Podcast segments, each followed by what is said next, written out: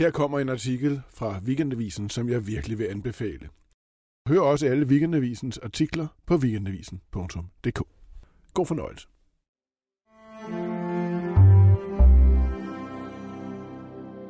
Det afslappede forældreskab, det er moderne, men øh, det kommer ikke uden hårdt arbejde. Jeg har været til baby- og småbørnsmesse på Østerbro, og det har jeg skrevet en artikel om, der hedder Skridsikker og nærværende. Jeg hedder Marta Sørensen. Sætninger, jeg næppe troede, jeg skulle høre fra gæsterne til en baby- og småbørnsmesse på Østerbro i København. Når babyen kommer, vil jeg prioritere tid til mig selv. Vi er her for de gode tilbud. Jeg er slet ikke nervøs. Østerbro er jo, siger folkevisdommen, epicentret for ekstravagant, nervøst og altopslugende forældreskab. Uforsonlige spæltmøder, der pisker kude, blødrykkede mænd i beige hættetrøjer rundt efter odder barnevogne og økologiske dimser i støvet pastel, mens de opfinder diagnoser, allergier og fjollede mellemnavne til deres overstimulerede, langtidsdigende projektbørn. Men både besøgende og udstillere i Østerbrohuset sidste weekend, ja, de syntes klar over, at man netop skal undgå at blive sådan en trunde. At det afslappede forældreskab er drømmen. Ingen vil være en curlingforælder. En glad mor er lige med en glad baby, siger en af de gravide, som jeg taler med. Man skal også have tid til at drikke en øl, gå på museum, give barnet til bedstemor, mens man ser Netflix. Baby- og småbørnsmessen har eksisteret i 20 år, og på den side er der sket store ting med forældreskabet. På den ene side er kravene blevet større. For 10 år siden kunne man slå sig op på at være økologisk, fortæller en ansat hos en producent af babymad eksempelvis. Nu er øko blevet standard. På den anden side fortæller især mødre om bagsiden ved barslen. Gabet mellem glansbilledet og den trætte, ensomme virkelighed. I romaner og digtsamlinger på sociale medier i interviews. Messen forsøger at rumme begge dele. Både det store udvalg af ting til barnet, som ekstra udstyr til en i forvejen meget, meget dyr bil, og påmindelsen om, at forældrene skal passe på sig selv og dæmpe forventningerne. Lad os begynde med genstandene. En komplet serie af produkter til amning, inklusiv creme, vaskbare ammeindlæg, suttebrikker, brystomslag, latch assist til citat indadvendte og flade brystvorter, fryseposer til opbevaring af mælk, samt en elektrisk brystpumpe. Badeprodukter med havre, bivoks, aprikoskerneolie og dødehavssalt, en natlampe med tre lysstyrker og vuggevise. Babymos, skabt af en Michelin-kok. Badetermometer. Kompetencefremmende konstruktionsblokke, der ifølge hjemmesiden er CE-mærket, PVC-frit, latexfrit, frit for talater og frit for skadelige parfumestoffer. Dernæst afslappningen.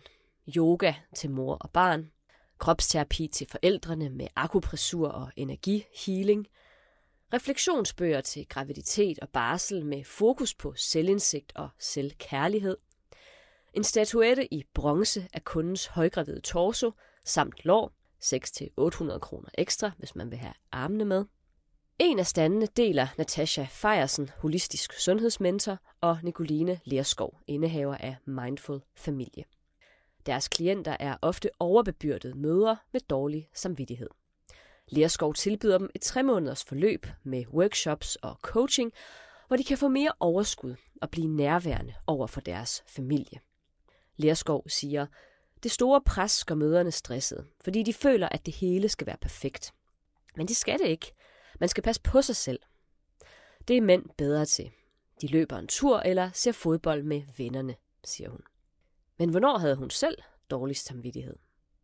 Da jeg arbejdede fuld tid, siger hun, hentede min datter som den aller sidste lidt i fem, løb afsted, købte ind i Netto, mens jeg tog et arbejdsopkald, og så hjem og lave mad. Jeg tænkte, at så længe jeg bare bliver ved med at give og give, ja, så gør jeg mit bedste. Og til sidst så bliver jeg sygemeldt med stress, siger altså Nicoline Lerskov, der i dag har arbejdet på deltid i flere år.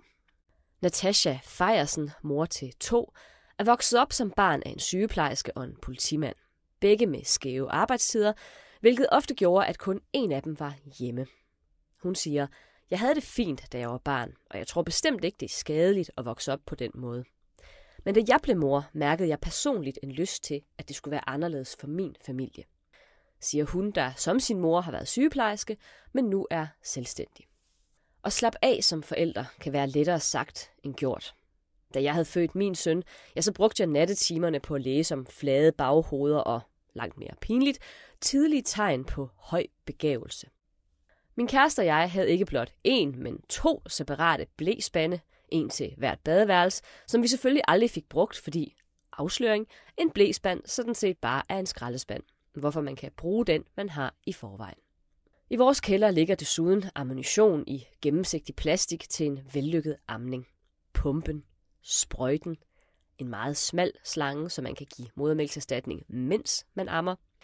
Og selvom jeg ikke købte en refleksionsbog til min barsel, som messen på Østerbro tilbyder, ja, så havde jeg en ambition om at dokumentere hver eneste, set i bagspejlet ret kedelige, barselsdag. I'm not talking about the inside measurements. I'm talking about the wheels, specificerer en kvinde skarpt til en barnevognssælger i Østerbro-huset. Når man først kommer i gang med indkøbene, kan man lige så godt gøre det ordentligt. Sådan kommer først tilvalgene, der efter få år bliver til selvfølgeligheder. Øko, allergifri, sukkerfri, skridsikker, ergonomisk. Og dernæst nærvær. Tilstedeværelse, mindfulness, overskud. Hvis man vil slappe af, må noget skæres fra. Refleksionsbogen, noget af arbejdstiden, Måske skal stillingsbetegnelsen slibes ned til noget mindre statuspræget. Det sidste skete for Frederikke, mor til en treårig pige og tidligere ansat i lederstillinger i internationale virksomheder. Nu er hun på deltid og føler sjældent dårlig samvittighed. I hvert fald ikke over for sin datter. Hun siger, uden at det skal lyde heldigt, ja, så fik jeg en instinktiv lyst til at give hende første prioritet, da hun blev født. Det havde jeg egentlig ikke regnet med, før jeg fik børn. Jeg havde tænkt, at jeg skulle være karrieremor. Og det var et granatschok for mig, at jobbet pludselig ikke var det vigtigste, siger altså Frederikke. I de sidste par år er der dukket flere fagbøger op, der problematiserer det intensive og grænseløse forældreskab. Sara Alford skrev allerede i 2018 kritisk om forældredeterminisme, altså ideen om, at mor og far bærer det fulde ansvar for barnets fremtid og mindste humørsvingninger, mens de forsøger at holde sig oven vande i malstrømmen af økologisk babymos, voksiposer og anbefalinger fra Sundhedsstyrelsen. Sidste år kom Maria Ørskov Axelvolds Det grænseløse forældreskab. Med den kuldegys fremkaldende historie om en toårig pige, hvis mindste luner til synlædende blev omskabt til fuldtidsarbejde for hendes forældre. Viste hun interesse for fisk? Ja, så skulle en fiskeplakat op og hænge. Dyret måtte indkøbes, renses og tilberedes. Til sidst kørte mor og far skiftehold for ikke at blive trætte ligesom to vagter til en gymnasiefest. Forældrene brænder ud i deres voldsomme præstationsiver. Det var Ørskov Axelfolds budskab. Og må ikke noget lignende er på spil hos psykolog Lene Tangård, der snart udkommer med en lille bog om, hvorfor de fleste forældre skal gøre langt mindre, end de tror. For nylig anmeldte jeg desuden selv to bøger af henholdsvis en psykolog og en antropolog, der på hver sin måde gav de læsende forældre det, som mange åbenbart efterspørger. Tilgivelse. Man behøver ikke være konstant opmærksom, evigt nærværende og opoffrende, påpeger de to forfattere. Ingen kan lide en bitter martyr, heller ikke børnene, lød budskabet fra psykologen Frej Pral. Som Natasha Fejersen, sundhedsmentoren, sagde til mig, de mærker, når mor ikke er glad. Eller måske er mor slet ikke så vigtig, foreslog antropologen Henrik Venegård Mikkelsen. I hvert fald, hvis man ser på, hvordan mennesker opdrager børn andre steder i verden. I større grupper, hvor de biologiske forældre har en mindre fremtrædende rolle, og hvor ungerne i høj grad får lov til at løbe rundt for sig selv, uden at mistrives af den grund. De voksne er ikke mere naturlige eller autentiske derover, understreger Venegård Mikkelsen.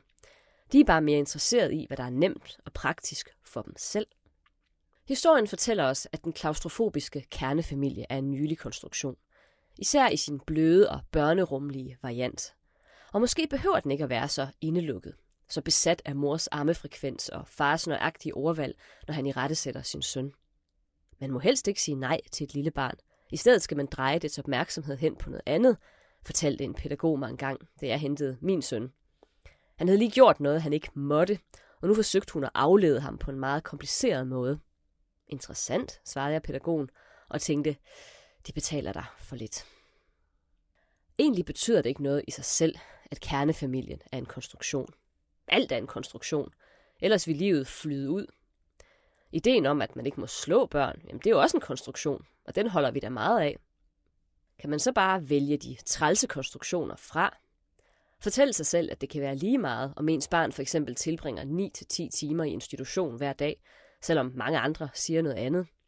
Der kan godt ligge et vist pres. Det er som om, hvis du ikke henter dit barn inden kl. 16, eller barnet ikke får syv frie uger om året, ja, så får han ikke den pause, han behøver, fortæller Anja, der er på barsel med sin yngste, og desuden har en søn på tre år. Dog er ingen af ungerne med til småbørnsmessen, selvom Anja genkender forestillingen om, at tid med mor er den bedste tid. Det er jo derfor, jeg har diskuteret med mig selv, siger hun, om jeg skulle tage afsted i fem timer uden børnene.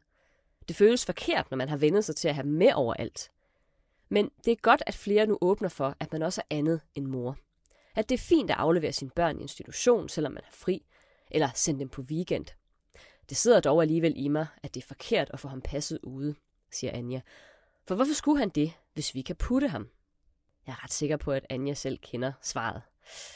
Så man kan slappe af.